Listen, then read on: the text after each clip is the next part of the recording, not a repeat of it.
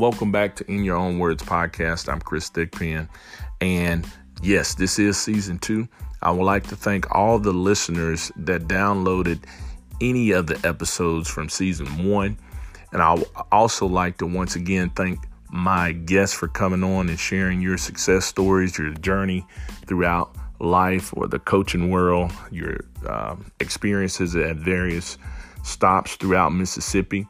Um, that was very, very um, valuable, I think, um, and it created a chance for you to archive your own story. So, big shout out to you guys.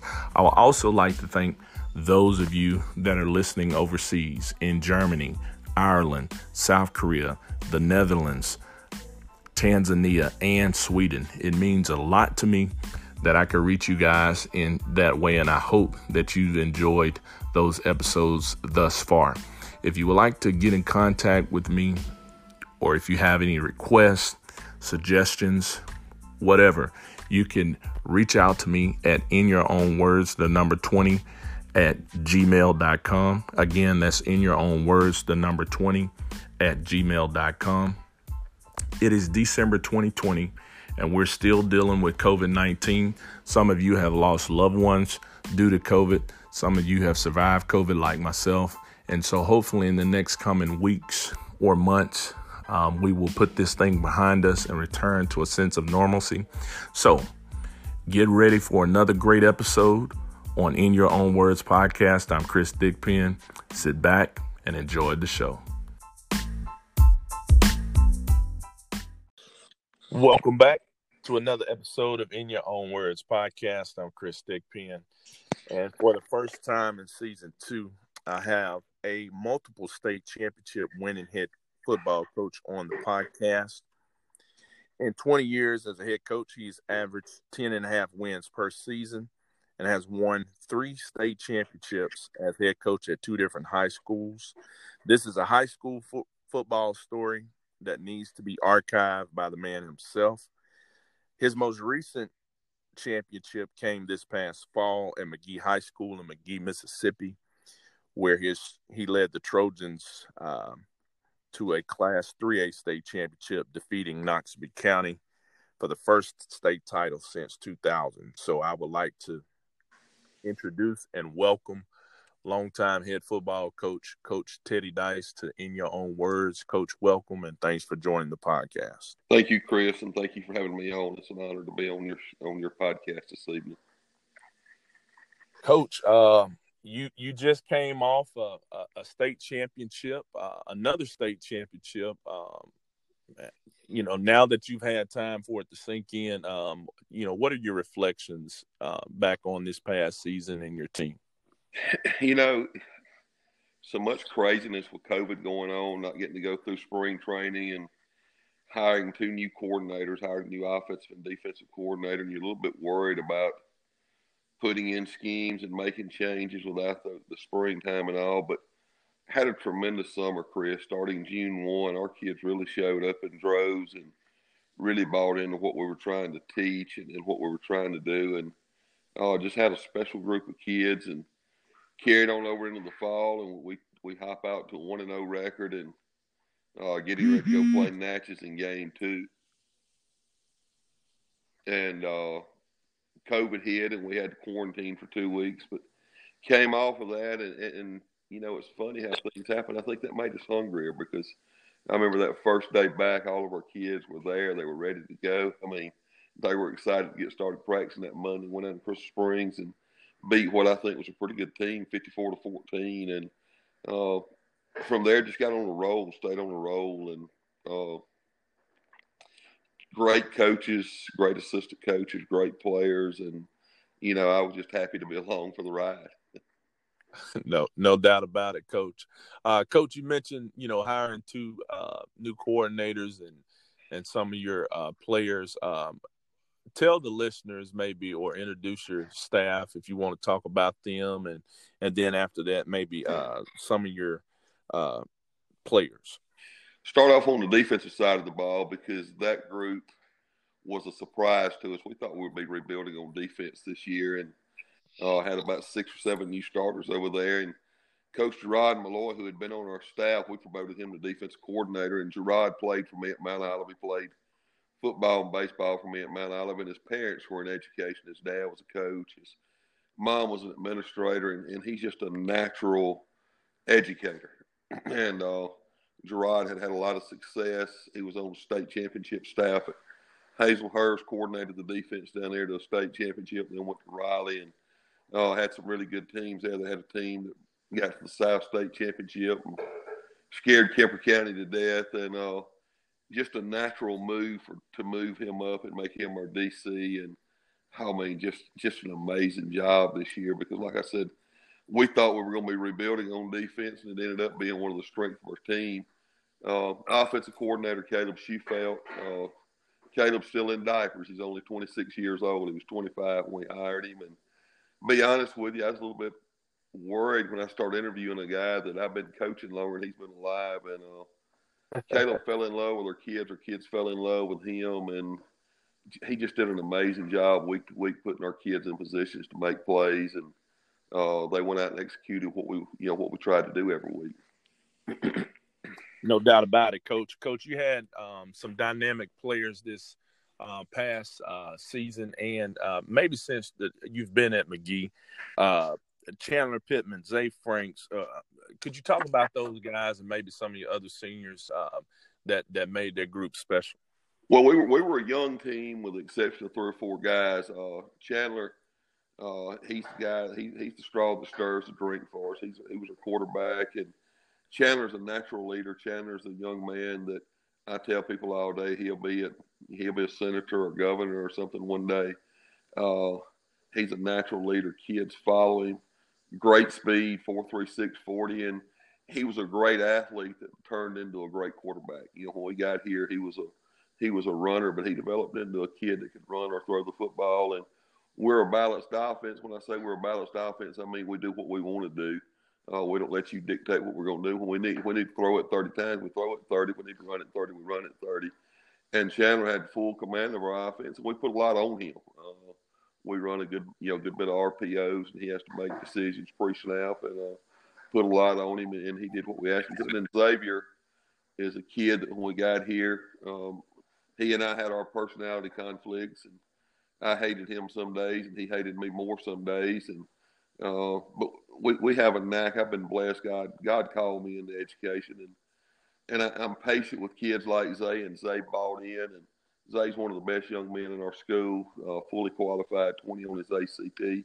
But Zay thought he was going to the NBA when we got here, and uh, he fell in love with football along the way, and now he's got a full ride and and going to go be a you know a great player for the University of Southern Mississippi the next four years no doubt in my mind. And Caden Bridges was our X X factor all year. Caden never left the field. Uh, played defense, played offense for us, was all over the place. We could bring him down in the box to stop the run. He could play safety and stop the pass. Uh, he's a very overlooked player in the state, in my opinion. He's qualified and he has really no offers from Division One program. Central Arkansas has offered, and Alcorn has offered, and the JUCOs have offered. But now in my opinion, Caden's a Power Five kid that's that's been overlooked a lot, and uh, you know he went to the North South All Star game this year and made plays all over the place. And uh, some other seniors want to talk about Jordan McGee played outside linebacker and offensive tackle for us. Great young man, great player. Uh, probably one of the you know one of the best two way players in the state, three A and under. Uh, DJ Jones was, our, was one of our starting guards. Tremendous player. Uh, came out for football as an 11th grader. And we're like, why is he coming out? Well, then he starts two years for us at guard and did a good job. And then our center, Preston Graham. Preston moved in from uh, from Texas during his sophomore year and uh, became our starter his junior year and uh, just just did a great job for us. And Preston's a high IQ kid. He's drawing interest from places like Millsaps and Belhaven and he will have a chance to go further his career and and further his education. No doubt about it. Um, again, listeners, you're listening to In Your Own Words podcast. I'm Chris Thigpen. Today, my guest is Magee High School head football coach and athletic director, longtime head football coach in the state of Mississippi, uh, Coach Teddy Dice. Uh, Coach Dice, I don't know if you've answered this. I'm sure you have at some point, but um, now that I have you on the podcast, um, I, know you're from the Pine Belt area. What was uh, one of the things that maybe attracted you to Magee High School when you you uh, got that job? To be honest with you, Chris, I've been at Philadelphia 11 years, and uh, that's an eternity in the coaching profession nowadays. And I needed a change Philadelphia needed to change. We, we both needed to change, and we were preparing for Newton that year. Uh, and, and, I told this story today. We were preparing for Newton that year, and I, we had a Newton Magee film. And I'm watching the film, and I went, "My God, Magee's got players.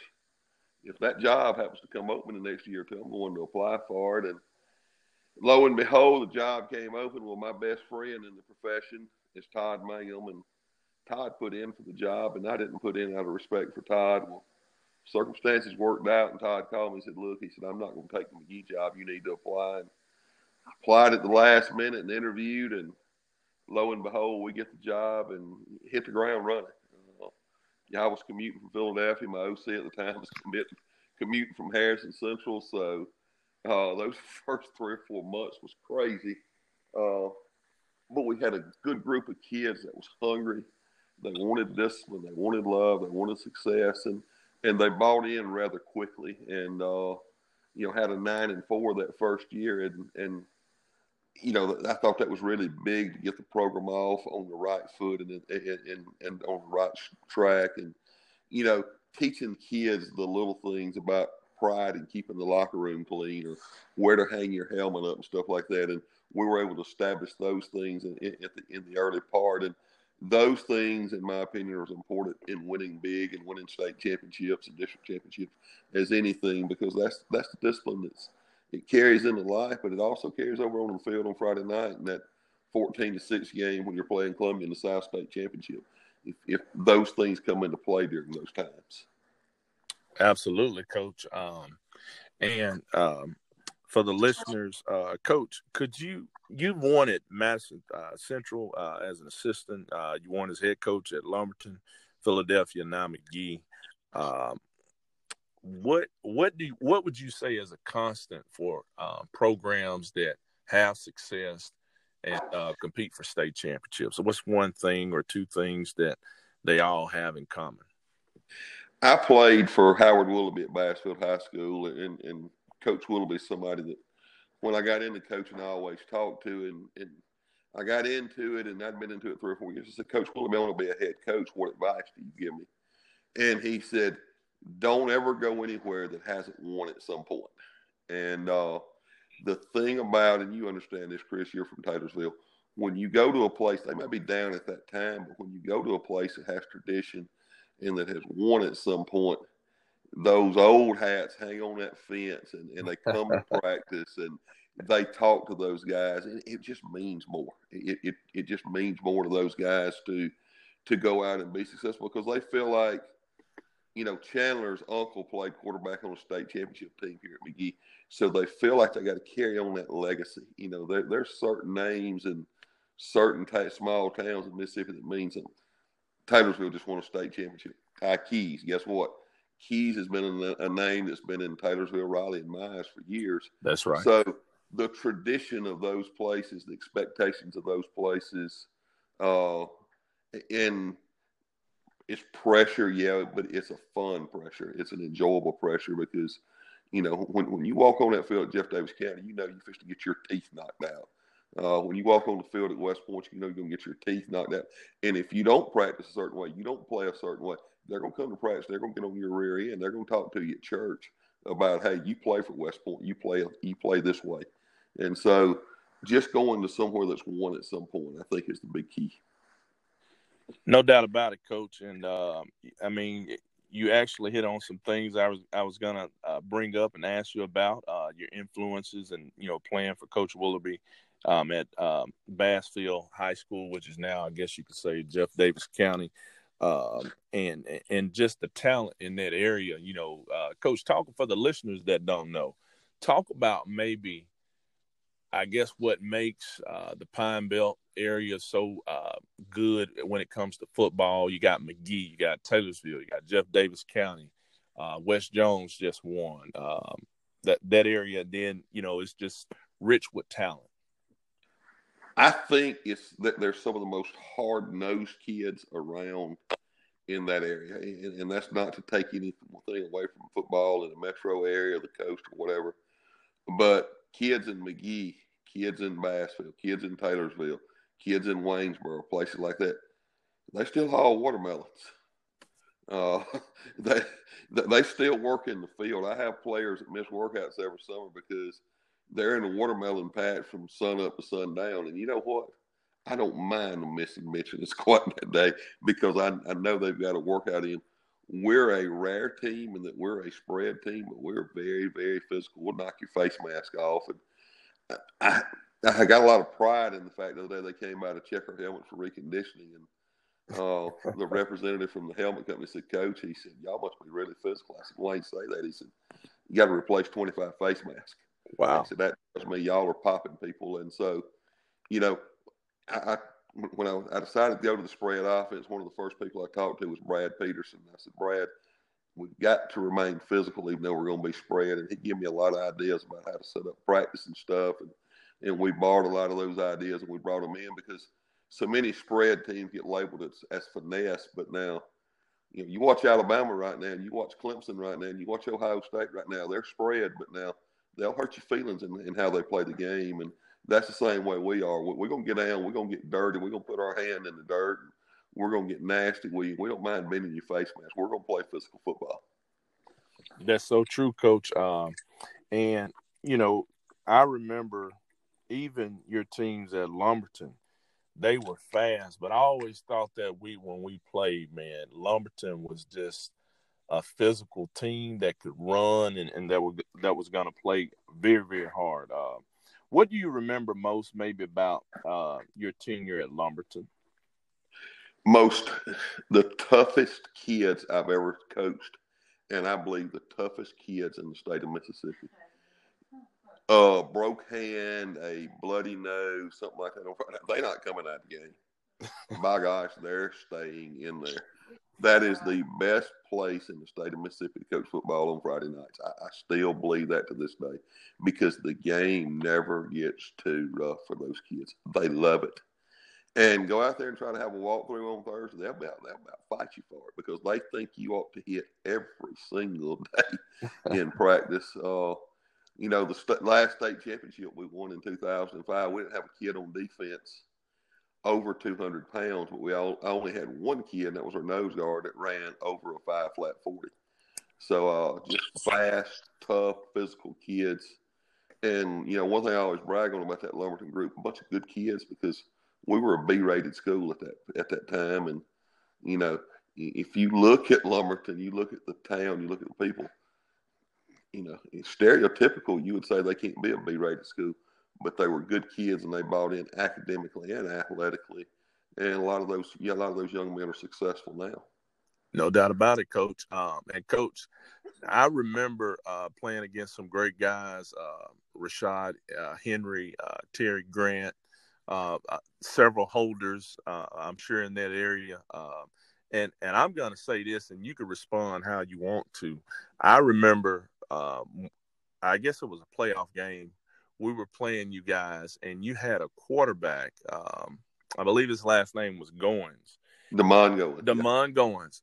Athletic. I think he had signed with Marshall or something like Correct. That's right. And the week we were about to play, he got shot or he got injured in his leg. He got shot in the leg, yeah. And we thought for sure, you know, he wasn't going to play. And sure enough, he played you know, Friday night. he he came out there. He was suited up. He had a leg wrapped up, and I, I, I mean, I was so impressed by that. He didn't play much, but just for him to dress out and be out there with his team and then go in, and I think he maybe uh, had a play or two uh, towards the end of the half. I, I thought that was incredible. Yeah, that that was amazing to me. That you know, I get the phone call on Sunday night. Hey, Coach Demond's been shot. And, you know, my first response is, "Is he okay?" Oh yeah, he's on the gurney. He's talking to everybody, Coach. And so they go in and the bullet's in the quad, and they say, "All right, we can't do surgery on it." Yeah. you know, mine says, Coach, I'm playing Friday night. I said, son, there's no way you can play. And by gosh, by Thursday, he was able to do walkthrough and he wrapped that thing up. And like right at the end of the half or something, we needed a Hail Mary and we put him in. And he threw the thing. And I think he ended up making the tackles. He threw a pick. But, uh, yep, yep. You know, that goes back to what I was talking about earlier. That goes back to the toughness to the lumber of the Lumberton kids because I don't know of anybody else in the world that would have played five days after getting shot in the leg, you know, and having that bullet lodged in the leg. I, I haven't met that. I haven't seen a player play uh, since then. You know that, that had a gunshot wound. So, uh, you know, he he was certainly uh, very tough. So, coach, um, I remember. Let's let's stay. You know, with Lumberton, you win your first state championship. Um, I guess it was 2004. Uh, seminary during that time was probably the favorite. Um, they had a great team coming back. And I remember you guys beat them over at their place and did it. And just, I mean, y'all beat them, you know, handedly. What do you remember about that game and, and maybe just that season? We uh we played McLaurin in the second round of the playoffs, and I'll be honest with you, McLaurin scared me to death, and we beat them that Friday night. And I'll never forget I'm talking with the team after the game as we always do. And when I finish up, Terry Grant says, Coach, can I say something to the team? And I said, Yeah. And he said, Guys, you have your butts focused when you come to practice Monday. You be focused all week. We've lost two in a row to seminary. We will not lose to Friday night. And Monday, Tuesday, Wednesday, Thursday in practice, I've never been around a more focused team. And Friday night, it's one of the scariest moments I've ever had as a coach. I, I still drive the bus to the game to this day. It's the only way I can calm my nerves. I'm setting, fixing to cross 49 at 589 at the Light and Seminary. And I look back in the bus, in, in the mirror of the bus, and every how many young men's on that bus, their eyes are piercing straight ahead. And I went, oh my God. Wow. and uh, a longtime coach was the principal at seminary. At that time, he had won a state championship here at Magee, And uh, he t- he tells me this story. He said when he got off the bus, he said when our kids got off the bus, he greeted us. He said he went out to the stadium and somebody said, "Well, how do they look?" he said he told them said we're in trouble. He said I've never seen a team as ready to play as they are tonight, and we wore them out twenty six to nothing, and twenty six to nothing didn't do it justice. And you know that was a great, great, great seminary football team. A lot of kids returning from the 03 state championship team, and you know, we just wore their rear ends out that night. And, and uh, I joke with Coach Jonathan Ladner, he's the defense coordinator at Lumberton now. We put in the rocket toss. We're the ones that invented the rocket toss, and we don't get credit for it because we got an empty set. We're bringing Terry Grant in motion and tossing it to him just to get him to the perimeter a little bit quicker. we we came up with something before Georgia Tech named and we're running it and didn't even know what we were doing. So. and nobody could catch him. No. so I'm sure I'm sure that was a, um I, I I know that was a great night. I remember that week. Um and so, you know, seminary was riding high during that time and uh you guys knocked them off that high horse and um and then the following year you won it again. Um I, I think was it the second year you won it on the last second? No, it was the first year we won it on the last second. The, okay. the second year we were real dominant. We we uh we actually didn't have a close game. We beat Taylorsville twenty eight to twenty in the second round, but it was twenty eight to six, and some weird stuff happened late. Uh, that the 05 team was, you know, you can argue there's five or six teams, you can they're arguably one of the best two A teams in the history of Mississippi football. Uh, you know, and you got a JDC team in there, you got a Calhoun City team in there, there's a Taylorsville team, and there's four or five that you can argue, but they're arguably they're for sure one of the top five two A teams of all time. No doubt about it. Again, listeners, you're listening to In Your Own Words. Um, I'm Chris Thigpen. Today, my guest is Magee High School head football coach and athletic director, Coach Teddy Dice. Uh, coach, uh, you you grew up and you played football um, in Bassfield for a legendary high school coach. Uh, what do you remember about, you know, maybe your time in high school and and just you know seeing football in a small town, winning big, you know, even at a young age? You know, it's funny. You even asked that question at the North South game last Saturday. Dwayne Thompson, Robert Baker, two of my high school classmates and teammates were there. And we actually had that conversation. And we talked about how when we were in the third grade, Bassfield finished second in the old Apache Conference. And then in the next year, we were in the fourth grade and they won the Pine Belt Conference. And we started talking right then in the fourth grade about, hey, we're going to win the Pine Belt Conference. Well, little we know in 1981, they were going to come with something called the state championship. And our group, you know, was a part of back to back state championships. And, and uh, so even at an early age, third, fourth, fifth grade, we talked about playing at Bassfield, wearing the black and gold. And we were all Pittsburgh Steelers fans. And we all wanted the Pittsburgh Steelers pants. And Coach Willoughby wouldn't buy us Pittsburgh Steelers pants. And I'll be dad gum a year after we graduated. He bought Steeler pants. I still, Coach Willoughby's dead and in heaven now, and I'm still mad at him about that because we had to wear those old ugly white pants every Friday night.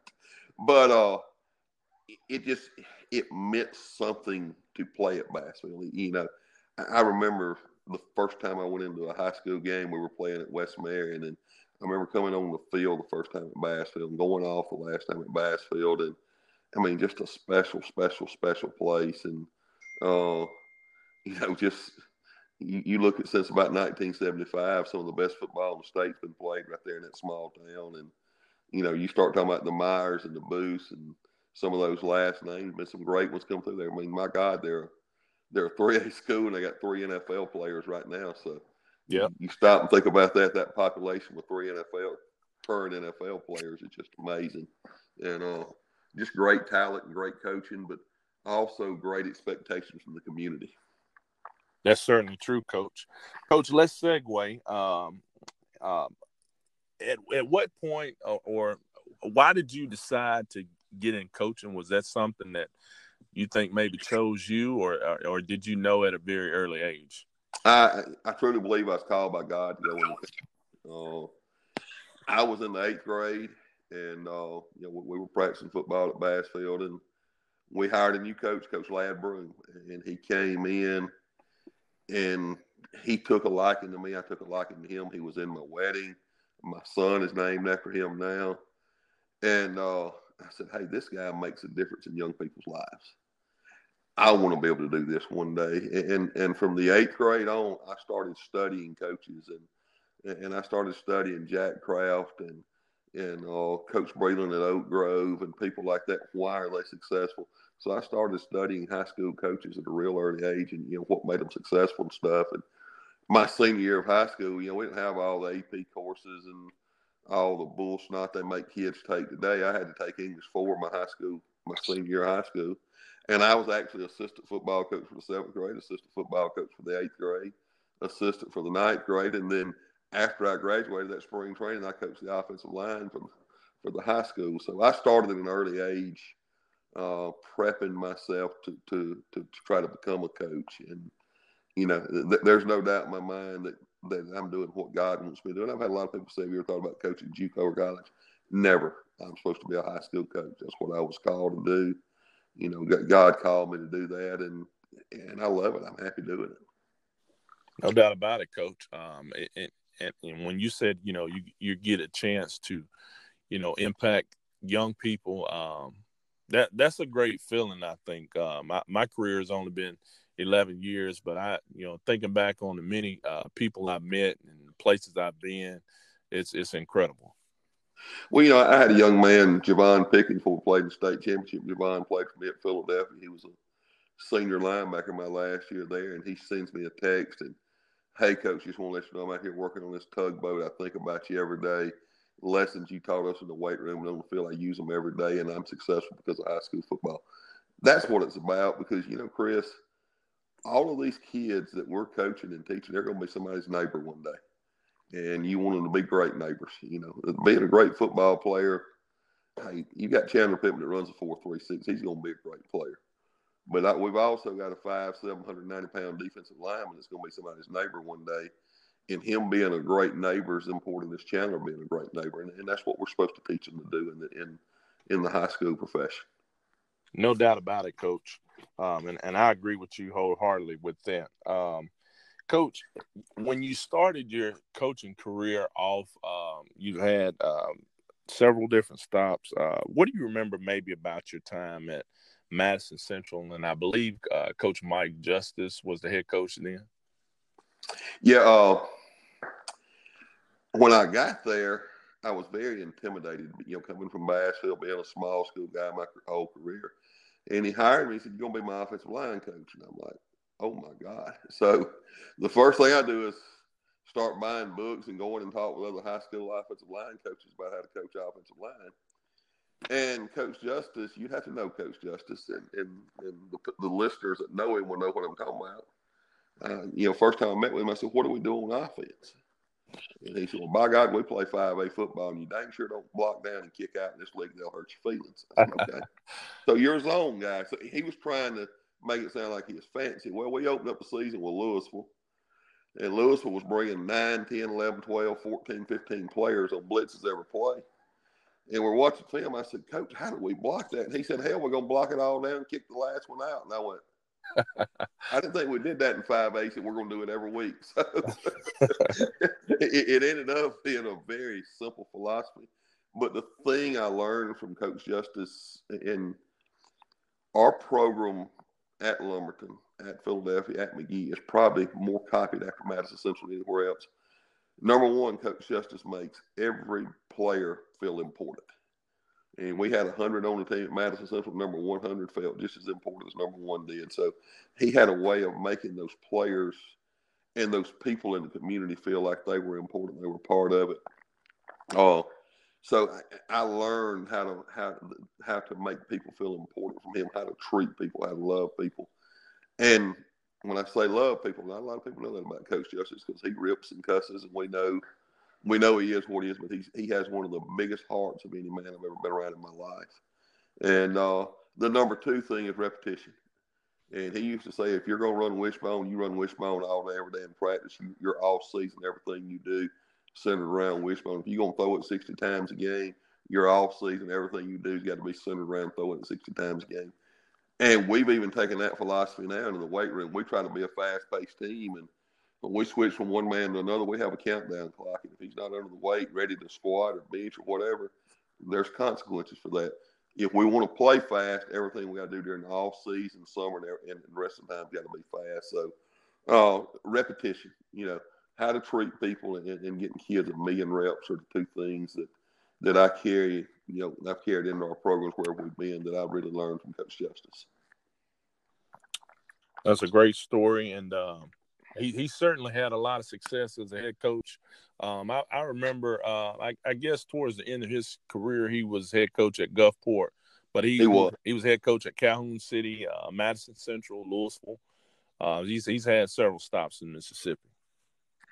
Very successful at all of them, and now a really good golfer. If you know anything about Coach Justice, he's competitive. Good gosh, he's competitive, and uh, he's one of the best senior golfers in the state. And he's about to turn seventy. He'll be like a grand senior or something like that. And wherever he does that, he may win him a state championship in golf if he don't get there and choke like he's done a couple other times. hey, but it's good. He's still competing though. Oh yeah, he'll he'll compete till the, the, the day the good Lord takes him home because he's the he's the ultimate competitor. No doubt about it. Uh, so, Coach, um, you know you've you've you've had a lot of success. Um, I don't know if anyone has ever asked you this. You know, and you you mentioned that you were called to be a high school uh, football coach.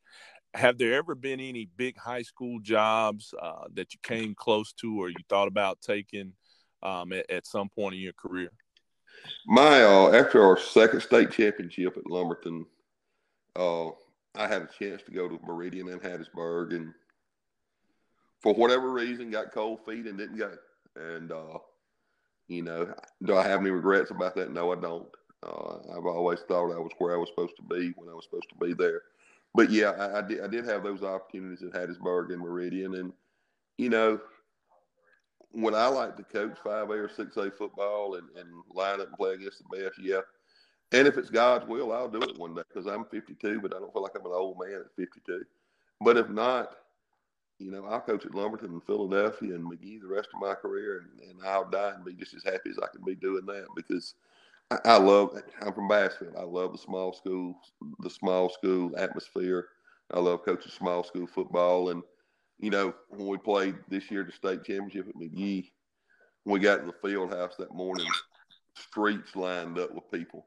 I come out for pregame and the whole Magee sides, you know, just covered in red. I mean, people everywhere. And then coming back, the fire department closed the street down, and yeah, it, it, those kinds of things that you get in a place like Magee That, and I'm not being critical when I say this, but I'm not sure you would get that at say Olive Branch or or or Biloxi or somewhere like that because they have so many other activities. They have so many things, so much entertainment that can take away from it. In Magee, Mississippi, you got football. And when football season's over, you got baseball. When baseball season's over, you got football again. So it's pretty well centered around football baseball. right. And, and and we used to have a uh, my uncle used to tell a joke that um if, if you wanted to rob a bank in Taylorsville, um, you would do it on a Friday night because um, odds are most people would have been at the football game. So I certainly understand that. Well, we're we're opening the season with Taylorsville next year. So if anybody wants to rob banks, I guarantee you rob them in Magee and Taylorsville because everybody in Smith and Simpson County will be at that game. That's that's absolutely true. That's absolutely true.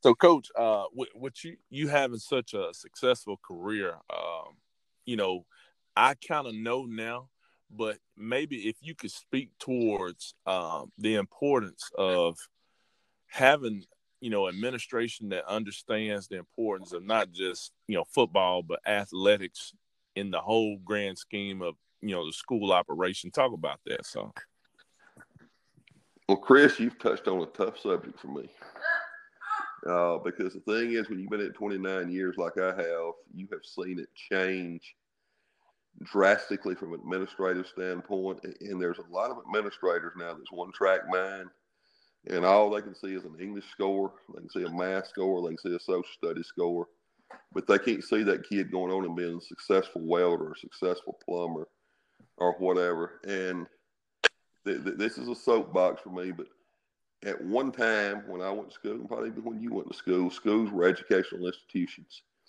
they taught people how to function in everyday life. They taught kids how to tie a tie. They taught people how to interview. They taught people to open a door for a lady when she starts in. Now schools have become testing centers. And every dadgum thing you do is geared around passing a gosh dang state test. And let me tell you something, a state test doesn't define anybody. A state test that shouldn't define schools.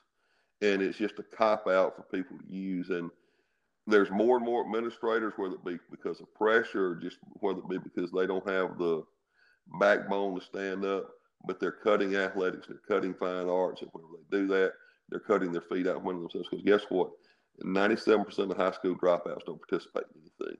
So for that reason alone, you need to have a strong band and choral and football and basketball and baseball program because th- those are the things that's going to make a difference. Those are the things that's going to make life lessons teach kids life lessons. And these administrators better understand this because if they don't understand it, you're going to continue to see the Hartfield Academies of the world gain kids from public schools, and it's going to really hurt public schools in Mississippi because parents are going to take their kids where they can get the best education. And I'm not talking about academically, I'm talking about how to live life every day. And, and you're going to see more and more kids transfer out of public schools and go to private schools where the state test and stuff don't happen and they don't define children.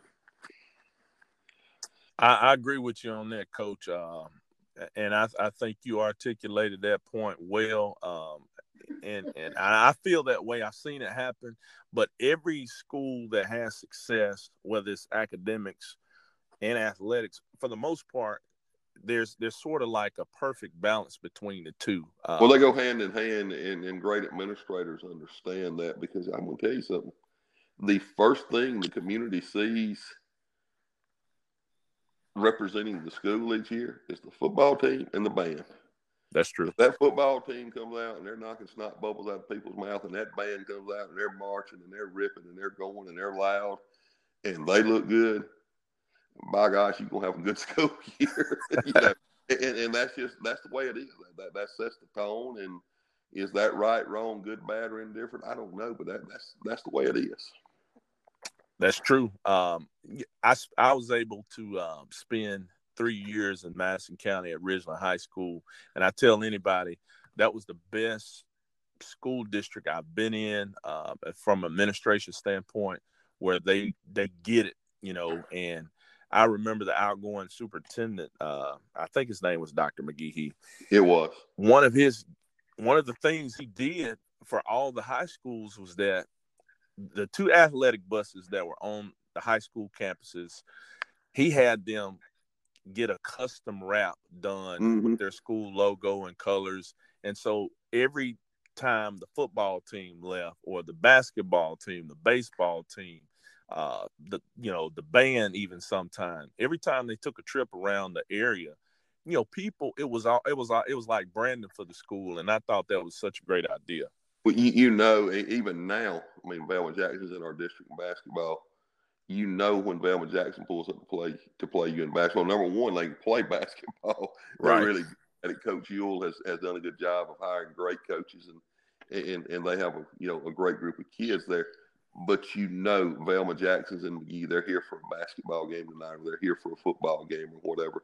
And, and, you know when you go when you go to Madison, when Mary Hawkins Butler was elected mayor there hundred years ago, and they started merging Flora and Madison schools. From the start, Mike Kent and Mike Justice and those guys on the front end said, "We're going to be great in academics. We're going to be great in the arts, and we're going to be great in sports." And by gosh, they've done that, and that was their vision from the beginning, and they have not they have not left that vision. Uh, Madison County schools are still great in all three areas. That's absolutely true. Absolutely true. And I know all school districts can't do that from you know from a financial standpoint, but uh, they certainly get it there. And um, you know, I'm for all the kids uh, because they're student athletes. Coach, I saw something on Twitter um, a few weeks ago, and it and, and you mentioned 97% of all the kids that drop out don't participate in anything, and it was a stat that said, you know, most of the kids that have discipline issues that are absent, uh, mm-hmm. you know, don't succeed academically. They don't participate in any extracurricular activity. So there's some data behind that. And, and, and, you know, and what's sad is, and, and I'm not going to say the school or the district, but I, I, will say this in the metro area, they have as many athletes as Brandon, they have as many athletes as Pearl, they have as many athletes as Oak Grove, but they have never allowed their kids to be on even footing.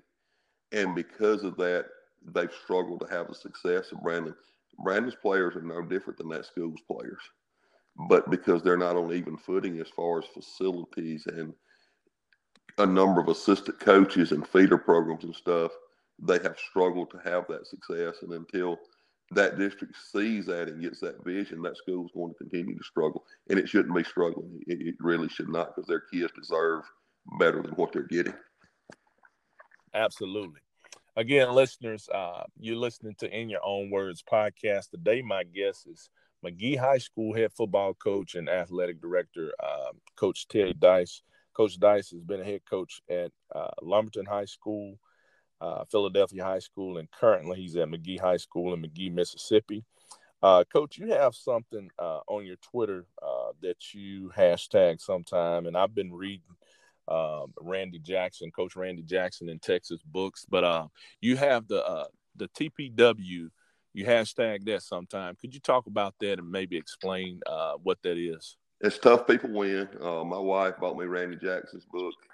I, I, went I went into major depression in 2015, 16, and uh, as as I started coming out of that that depressed mindset or whatever, I started reading a lot, and, and she bought me that book, and it changed my philosophy a lot of how I do things day to day. Uh, she says it's made me soft uh, she said I'm as hard headed and as crazy as I used to be, and I take more stuff from people. I don't know if that's true or not. It depends on who you talk to.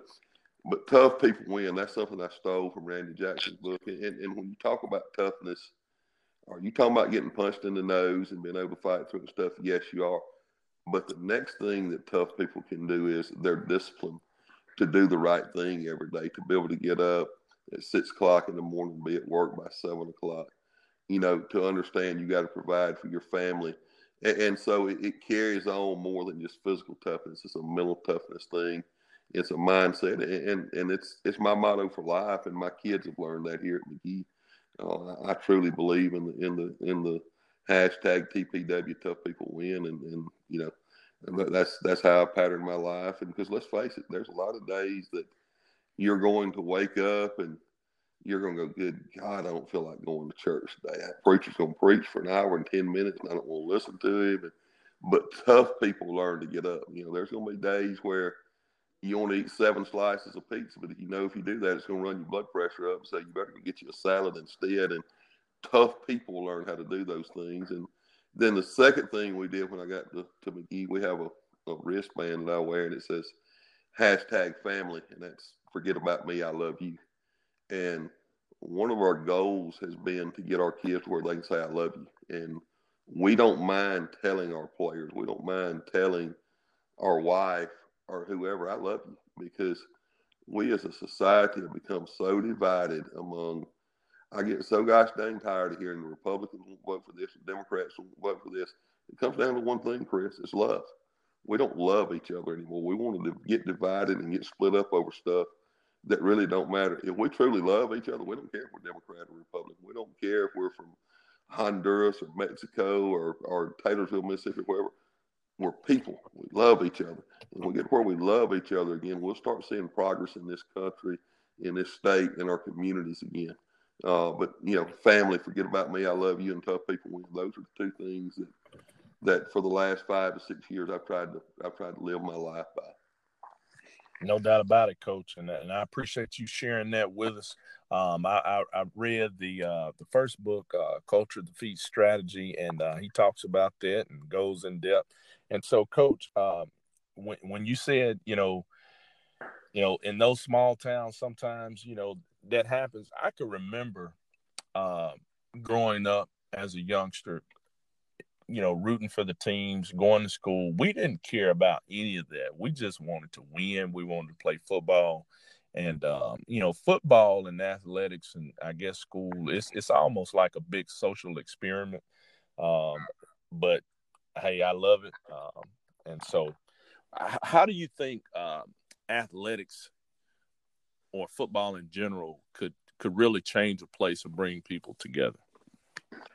You know, when you get out there on that football field and you start sweating and you get your hand down in that dirt and you start getting after it and you start bleeding, you don't look to your guy on your left and your right. You don't check see if it's white or black. You don't ask him how he voted. You know, did he vote for the stimulus check or not? You don't care. As long as he's got your back, he's got your front, and he's willing to get down and dirty and and and fight for you.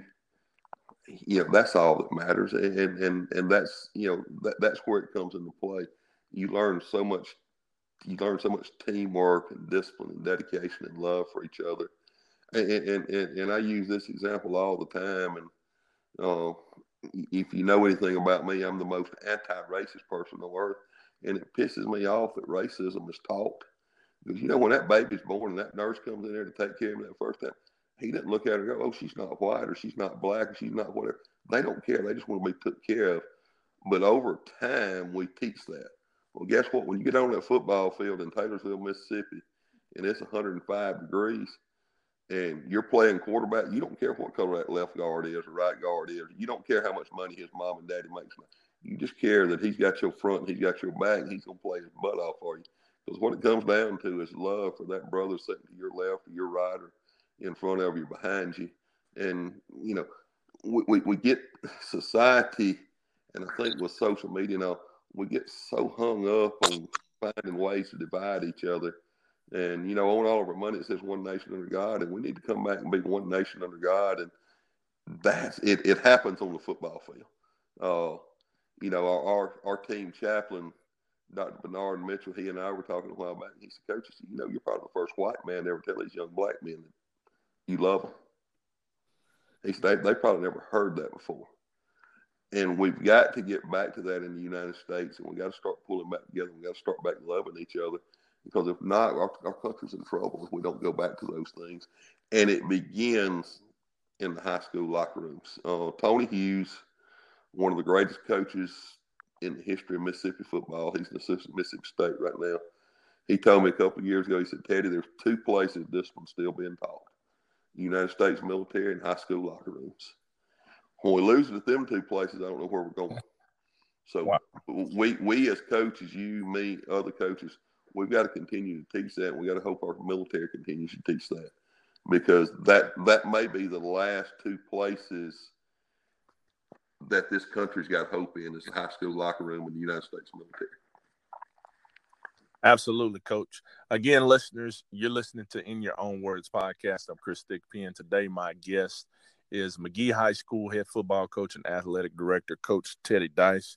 Um, coach, let's segue. Um, you probably could remember a time when access to football information was hard. You had to maybe travel uh, and go to clinics. Now we have Zoom, we have Twitter. We could, you know, we got instant and constant communication. Could you kind of talk about or reflect back on those times, how it was then, and and bring it to today? Well, first of all, I'm still an in-person guy. I still like going to clinics. Uh, I still like going, sitting down one-on-one and learning. You know, and, I'm not talking about anybody when I say this, so don't say, well, Teddy's being critical about it.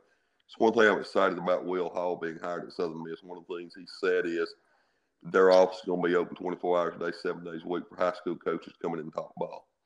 So I love that. Now, having said that, uh, I need an IEP, and you know what that is whenever it comes to technology. But I, I have gotten to the point that – if I want to run a fake punt, I can go on there and, and put in Google Texas fake punt versus Colorado, and I can see how they block it and stuff like that. And you know, the, the old days of waking up on Saturday morning at five thirty and driving to wards and seminary to meet the coach from my grade film and stuff. Th- those were some good old days. But I'll be honest with you, it is so easy for me to go up to my school and go to that computer and click on Hudl and just sit there and watch that film, and you don't have to trade it stuff. The only thing that aggravates me is, is we all, hey coach, what you gonna do? Trade two films? Yep. Why don't we just trade all 11, 15, 12? Because the first thing we're gonna do is, oh my God, we need that Pearl film, and we're gonna go get the Pearl film. We're gonna yep. get this film. We're gonna go. And the next thing that aggravates me is we've been in the wing T district the last two years if we'll get two, we'll get films with two wing T teams, and I got to find somebody to run spreads. How they're gonna line up? So yeah, yeah. I think it'd be a whole lot easier. We just be honest and say, "Hey, coach, I need your film on this game and this game," but yet and still, it, it's made it so much easier to access. So, you know, there were there were game there were teams this year we had 10, 11 films on, and these young coaches think you got to watch ten or eleven. I think you got to watch the last two, and once I got past that, I got trying to do too much stuff. So. yeah. hey, when I started and um, I, my first season was 2010 at North Forest with Coach uh, Matt Caldwell, and we were still we we weren't using VHS tapes then, um, but we were still using DVDs, and I think that may have been the last season we used DVDs, and you know he would talk about going to trade film and so, for instance, when you guys played Hollandale Simmons in state championship, where where did y'all meet? Uh, you know, to trade film. I don't remember the Hollandale film trade, uh, but I do know when we played Booneville in the state championship, me and Coach Norman Johnston drove to Scooba. Wow. we met Coach Jim Drury uh, from Booneville at Scooba at the Chevron station in, Scooba. Uh, but now, for some reason, I don't remember where we met. I think we met in Jackson, Trey with Hollandale. Because uh, Brian Ford, who played for me in high school, was the head coach at Hollandale at the time. And I, I think we met at Richland or Florence or somewhere like that. But I do know we met in Scooba uh, on the Booneville film trade. Wow, crazy! And what crazy was really days. crazy was you had some coaches. Stan McCain always wanted to trade on Friday night. Um, so you know, I've left Philadelphia at 11:30, 12 o'clock. had to Kosciusko to trade film with him on Friday night. And uh, funny story about that, Zach Jones, he's one of my best friends. He's head coach at Lumberton. We're going to trade one Friday night with Coach McCain. We leave Philadelphia about midnight because one or the other was on the road. We get the film, you know, formatted in the DVD or whatever. And there's two sets of tracks in Philadelphia we cross one of the tracks, the light's not going off or anything. And when we hit the track, the light is beaming in our window from the train. Oh wow! And I, I remember grabbing one going, "Oh my God!" Well, the train was backed up into one of the places and it was loading, but it scared me to death. I thought they got killed trading film at midnight, hit a train in Philadelphia. But uh, those those were some fun times, some good times, and I think I was the next to the last coach in the state to uh, switch to Hudl. Stan McCain at West, he was at West Lauderdale. He finally said, "I ain't trading with you anymore if you don't get it." And then a year or two later, around twelve or thirteen, Wilkinson County was still trading DVDs because Coach Brown just went switch to Hudl. And I remember having to drive from Philadelphia to Crystal Springs to meet with him, and then you'd have to know Coach Brown is one of the nicest people on earth. He gave us a film of a church service one year. you, you, would get some interesting stuff on film sometimes. It was not intentional. It was not on purpose. He just messed up and gave us the wrong film. So. oh wow. Wow, those those are great stories, Coach. Man, and um, I, I, knew you would have some. Uh, you know, spanning your career. You know, if if you could reflect back and you wanted to share those with us, but uh, uh, those those are great stories. So, Coach, um, you know, you, are still having a lot of success. Uh, I'm assuming you feel well and you can continue to coach. Uh, how how much longer you see yourself coaching? My son's gonna be a senior next year, so uh, I, I, know I want to coach him through his senior year, and then from there it's just gonna be wherever God leads. You know, uh, at some point financially, I'll have to retire and either go private school or go out of state, uh, just to you know double dip start getting you know get that 13th check and stuff started. But now I'm 52. Uh, I've lost about 35 pounds this year. I feel really really good. Uh, Nick Saban 69. and uh, it doesn't to me like he's lost a step. So, right. You know, next year could be my last year, depending on how crazy administrators are. I could go another 15 years. Uh, just depends on how how long God wants to use us and how long administrators wants to use us. You know, sometimes it becomes a whole lot more popular to hire a young up and coming coordinator than it does an established head coach. And hey, I understand that. I get it, and, I do think that some coaches overstay their welcome and stay too long and. Uh, I, and I hope I don't do it. I hope somebody will be honest enough with me, and I'm married to the most honest woman on earth, and tell me, "Hey, Teddy, you need to hang it up. You need to get out." And you know, I hope I know when it's time to get out. But now, uh, I'll be back next year in some form or another, and I'll be coaching somewhere next year. So, one more year for sure, but I'd like to think another another ten or eleven or so. Okay, all right, no doubt. Now, Coach, um, you you mentioned your your wife, and uh, you know what advice would you give young coaches? Whether i mean it, it, doesn't have to be football coaches but you know if you're coaching football it requires a lot of time. I coached basketball in my career and you go into it three nights a week. What advice relationship advice you can give uh, maybe a, a, young coach about uh, entering the profession? You know learn all you can f- find out as much find you some older people, and when I say older people, they may not be four or five years older, older than you, find you some older people and be willing to listen. And with technology being what it is, don't be afraid to go to Zoom, go to clinics and stuff, and and try to pick stuff up because you never know when you get in that playoff game or whatever, you know, when you're gonna need an advantage and something that you've picked up in a Zoom meeting, you know We've got Ray Ray Pickering, who's been a high school coach at Mississippi, just going to the college level. Lean on guys like that. Call those guys up. Uh, let those guys help you out. And, you know, if I could give one piece of advice for young coaches, love the kids. And when I say love, I'm not talking about your players. Love the kids. Love that uh, that average kid that comes to school every day. Lo- love that sped kid that comes to school every day. You know, you'll be surprised what a five dollar card to Sonic or McDonald's or something do for some of those kids. Because so many of our kids from seven thirty to three thirty every day is the best time of their life. They don't get to eat whenever they're not in school. And you know, when we were out of school with COVID, that's what scared me to death. Our kids not getting breakfast and lunch and stuff. And then uh, keep your priorities straight. You know, always keep God first. I hadn't always done that. Uh, always put your family next. I haven't always done that. And, and you know, I'm married way better than I should have. I married my hero. Um, she's one of the hardest working people on earth. She keeps stats for me on Friday night. She does scrapbooks for the kids. She's our attendance clerk at school. We go to a basketball game Saturday at Bay Springs, and about 15 basketball players, boys and girls, come and hug her. They call her Mama Dice. Um, okay. she, has that love for kids, uh, you know, the same way I do. And the thing about it is, she's taught from been an assistant teacher from first grade all the way through. So she's dealt with all age groups and, and worked in a lot of different areas in school. And then marry a woman that understands. You know, you don't have to go cover a basketball game at Bay Springs on Saturday, and you know, th- there's a, you're gonna have kids have to spend the night with you. You have to take them to the doctor and stuff, and you know, you got to have a wife that understands the time constraints. We're on Christmas break right now. I've spent my last two days interviewing band directors. Uh, those are the things that they don't tell you. That's not in the book or anything like that. And then I've had the privilege and honor of coaching my son the last two years. Um, and I don't know if he would agree or not, but most special win of my career is when we won the state championship against Knoxville. I got to share that with him. But you still want to treat your kid as your kid. And, you know, don't ever forget that.